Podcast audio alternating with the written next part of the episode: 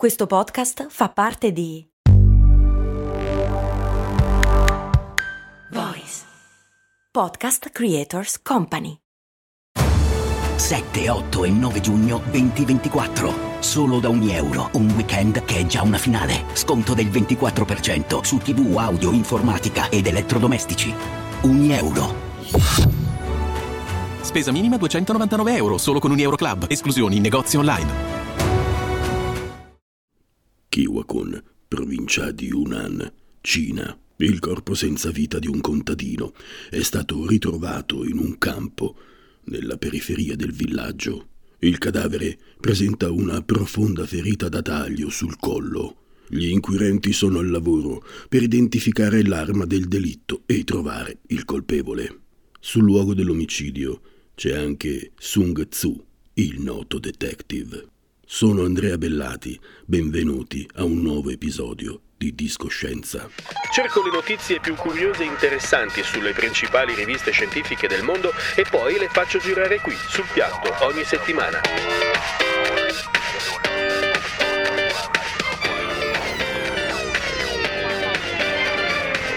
Discoscienza, la scienza suona bene. Suona bene. Potrebbe essere l'inizio di un articolo di cronaca apparso su un quotidiano immaginario nella Cina medievale del 1235, durante la dinastia Song.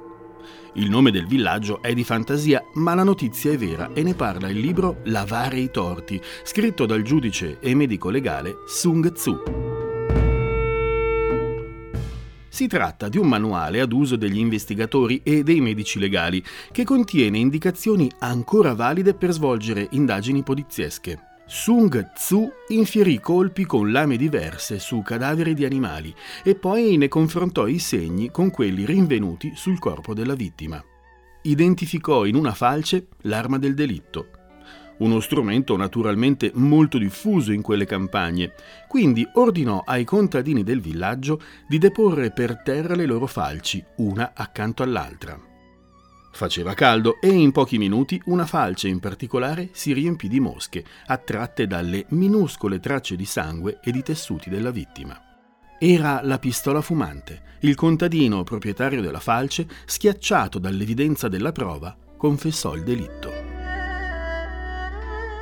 Questa è una delle prime testimonianze dell'uso degli insetti nelle indagini poliziesche. Da allora l'entomologia forense, cioè la scienza che studia la fauna cadaverica, ovvero gli insetti che si trovano sui morti, ha contribuito alla risoluzione di casi di omicidio anche molto complicati. Per gli organismi che si nutrono di corpi morti, un cadavere è un nuovo mondo da colonizzare ed è pieno di risorse da sfruttare. I primi insetti che arrivano su un cadavere fresco cominciano a modificare il corpo morto e aprono la strada ad altri insetti.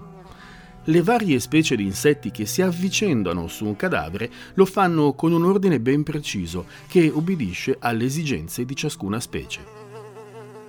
Gli insetti che si nutrono e si riproducono su un corpo in decomposizione sono moltissimi, oltre 400 specie, rappresentate soprattutto dai ditteri, cioè le mosche, e dai coleotteri, ovvero quel gigantesco gruppo di insetti che comprende le coccinelle, i maggiolini, ma questi non mangiano cadaveri.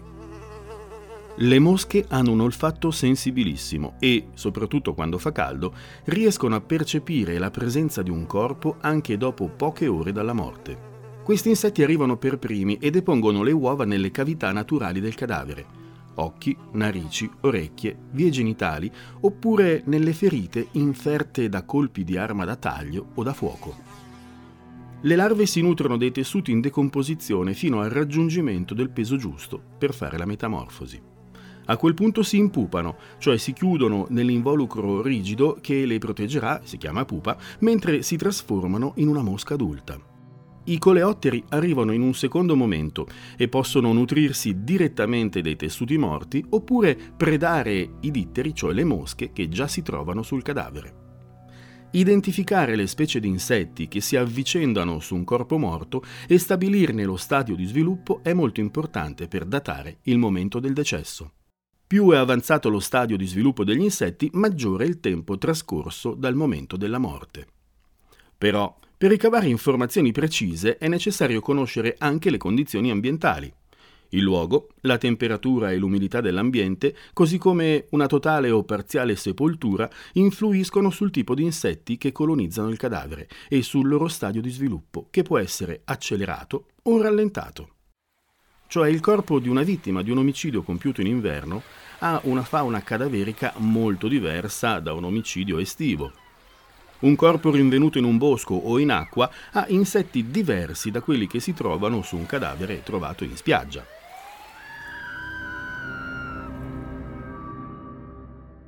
Il riconoscimento degli insetti non è semplice. Le larve delle mosche, che si usano anche per pescare, assomigliano tutte quante a piccoli vermi biancastri, identificabili con difficoltà anche dall'occhio esperto di uno specialista. Allevarle è il metodo più semplice per capire in quali mosche si trasformeranno le larve raccolte su un corpo. In alternativa si può leggere il loro DNA e stabilire a quali specie appartengono. Lo studio degli insetti sui cadaveri permette di ricavare altre informazioni. Se il tipo di fauna e lo stadio di sviluppo degli insetti non corrispondono allo stato di decomposizione del cadavere, significa che l'accesso al corpo è stato impedito per qualche motivo. Quindi il corpo potrebbe essere rimasto in un luogo chiuso per un certo periodo e poi spostato, oppure qualcuno potrebbe averlo coperto per occultarlo. Anche la distribuzione delle larve e delle pupe sul corpo offre indizi importanti sulle cause di morte. Concentrazioni abbondanti di insetti su determinate parti del corpo indicano la presenza di ferite, lesioni che raccontano la dinamica di un incidente o di un omicidio. Se ci sono molte tracce di insetti sulle mani e sulle braccia, allora significa che lì c'erano ferite da taglio, testimoni di un tentativo di difesa da parte della vittima, che, poveretta, ha tentato di parare i colpi del suo assassino. È la prova che la vittima è stata coltellata.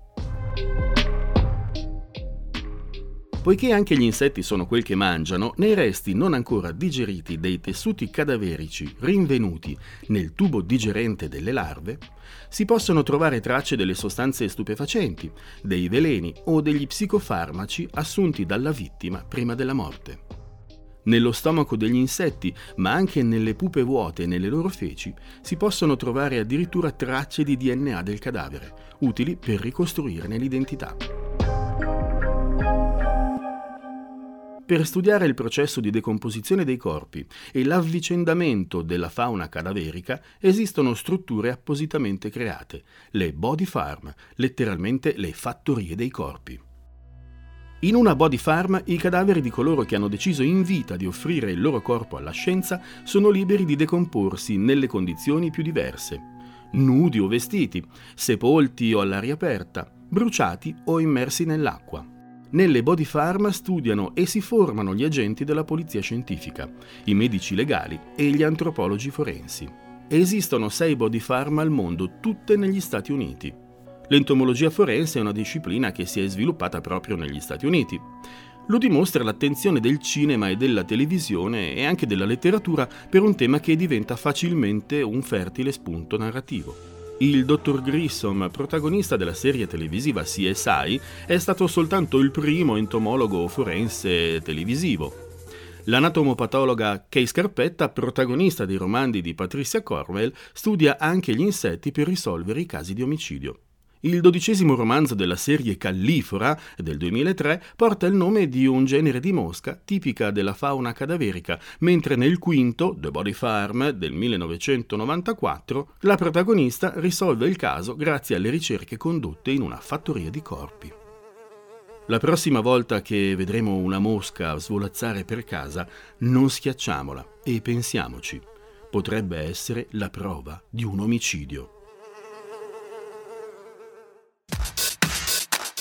Se gli argomenti forensi vi appassionano, allora vi consiglio di visitare il MUSA a Milano. È il Museo Universitario delle Scienze Antropologiche, Mediche e Forensi per i diritti umani. Trovate il link al sito del MUSA nella descrizione di questo episodio e lo visiteremo insieme in una prossima puntata. Discoscienza vi dà appuntamento alla settimana prossima con una storia piena di amore primitivo. Ciao da Andrea Bellati. I'm Sandra, and I'm just the professional your small business was looking for. But you didn't hire me because you didn't use LinkedIn jobs. LinkedIn has professionals you can't find anywhere else, including those who aren't actively looking for a new job but might be open to the perfect role, like me. In a given month, over 70% of LinkedIn users don't visit other leading job sites. So if you're not looking on LinkedIn, you'll miss out on great candidates like Sandra. Start hiring professionals like a professional. Post your free job on linkedin.com/spoken today.